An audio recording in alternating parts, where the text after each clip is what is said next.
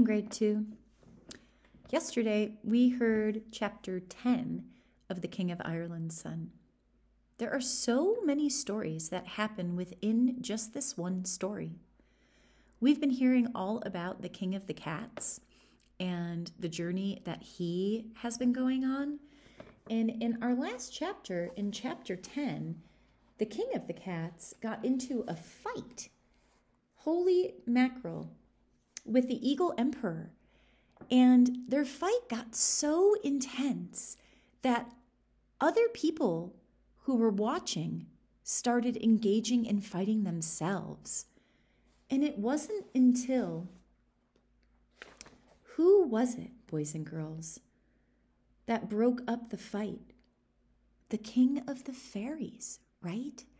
And he broke up that fight by turning the cat and the eagle into stone. And then that story ended. And we move back to the story of the King of Ireland's son, who was last at his father's castle. And at his father's castle were the queen and his two stepbrothers, Dermot and Downal. Now, it seemed as though Dermot and Downal had been slowly taking possession of the King of Ireland's things while he was away. I don't think that made the King of Ireland feel very good. And then something strange happened as well.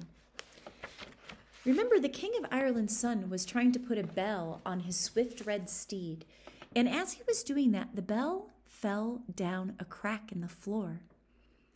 And when the King of Ireland's son bent down to hear or to, to get the bell, he heard some talking. And he heard Fidelma's sisters, Aoife and Gilveen, talking with the stepbrother's mother, the queen. And it seems to me, boys and girls, that the stepmother wants one of her sons to be the new king and not the King of Ireland's son. So here we start with chapter 11. And we will see who is able to reach the Goban Sor first to retrieve the Sword of Light. For whoever retrieves the Sword of Light will come to rule over his father's dominion.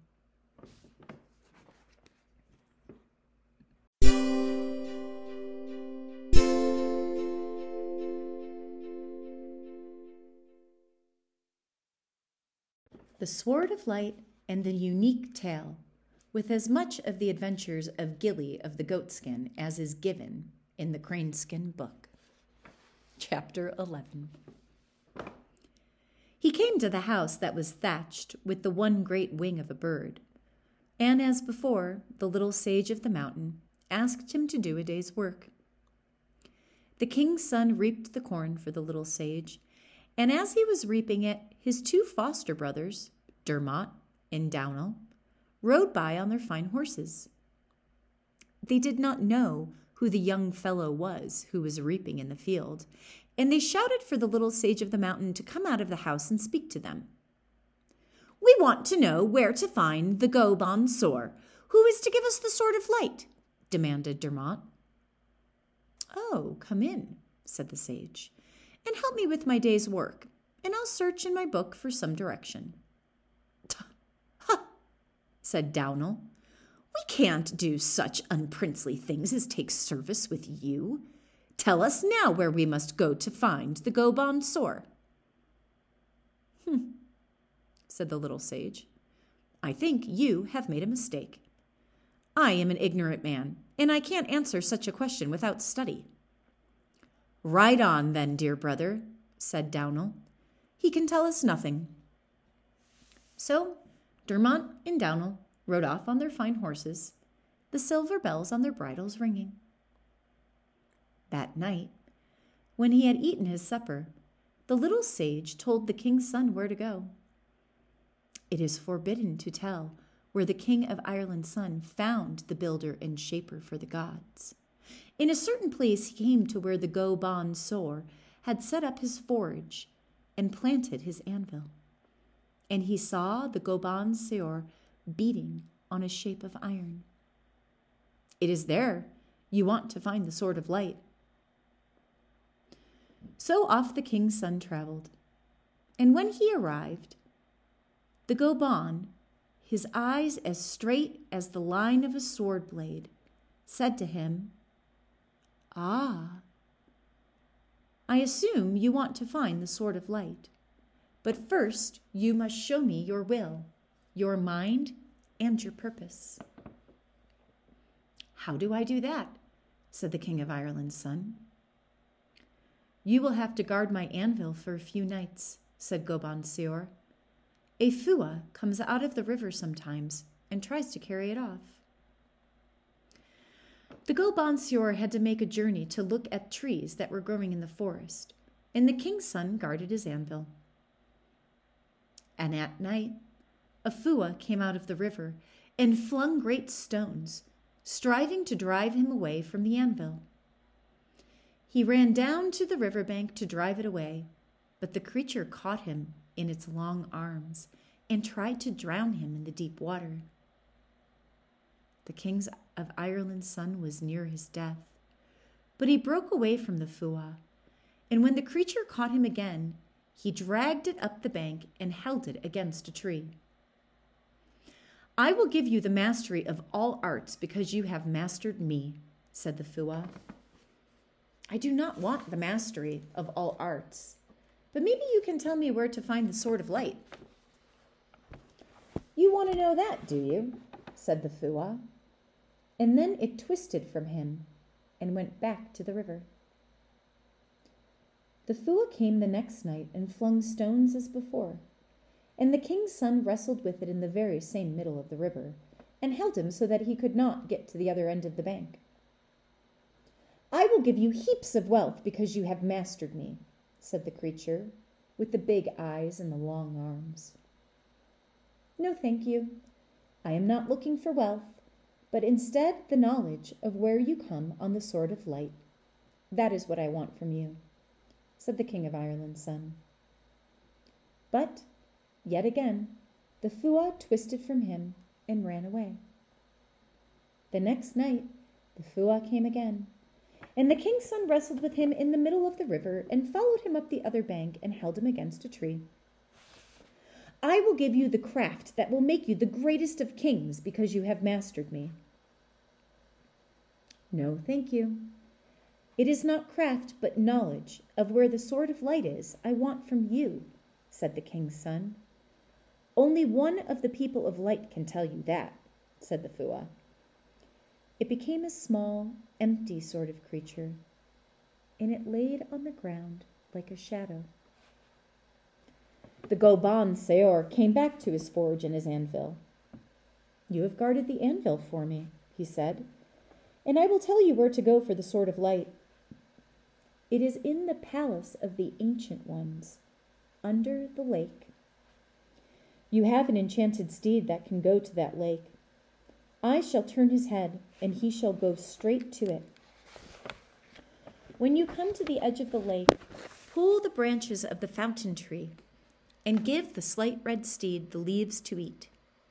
Mount now and go. So the king of Ireland's son mounted the slight red steed and went traveling again. From all its branches, high and low, water was falling in little streams. This was the fountain tree indeed. He did not dismount, the King of Ireland's son, but pulled the branches and he gave them to the slight red steed to eat. He ate no more than three mouthfuls. Then he stomped on the ground with his hooves lifted his head high, and neighed three times.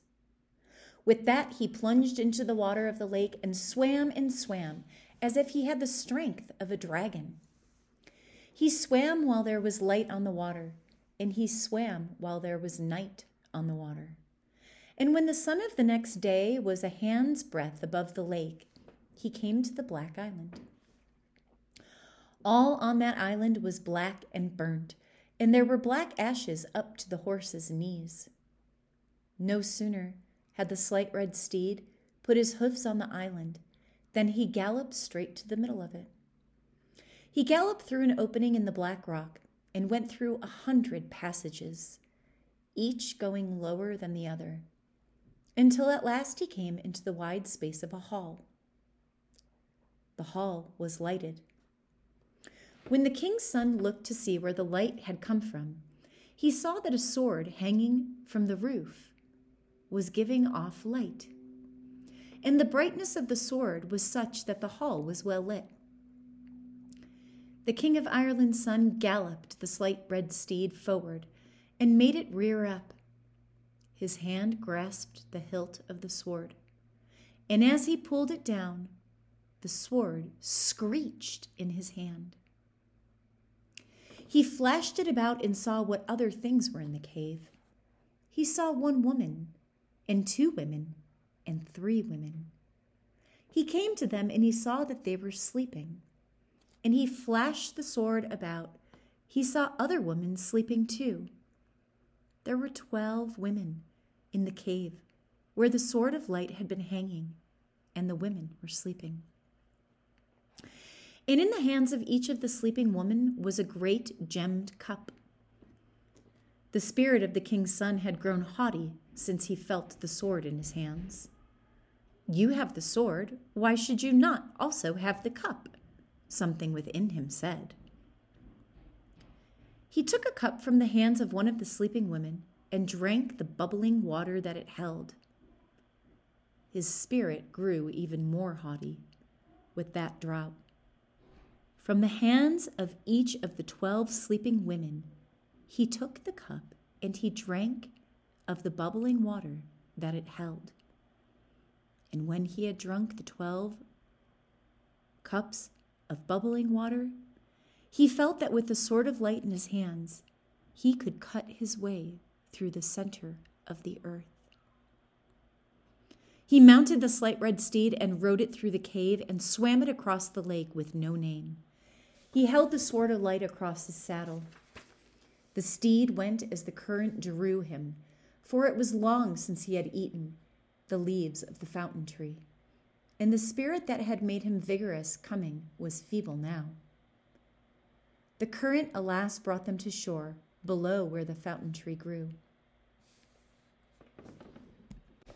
And there on the shore he saw a bunch of little men, little women, and littler children all with smoke colored skins, all with but one eye in their heads, all crying and screaming each other like seabirds, and all sitting around a fire of dried water weeds, cooking and eating eels and crab apples. The King of Ireland's son put his hands on the bridle and drew the slight red steed out of the water. The women with one right eye and the men with one left eye and the children, in their bare, smoky skins, screamed at him.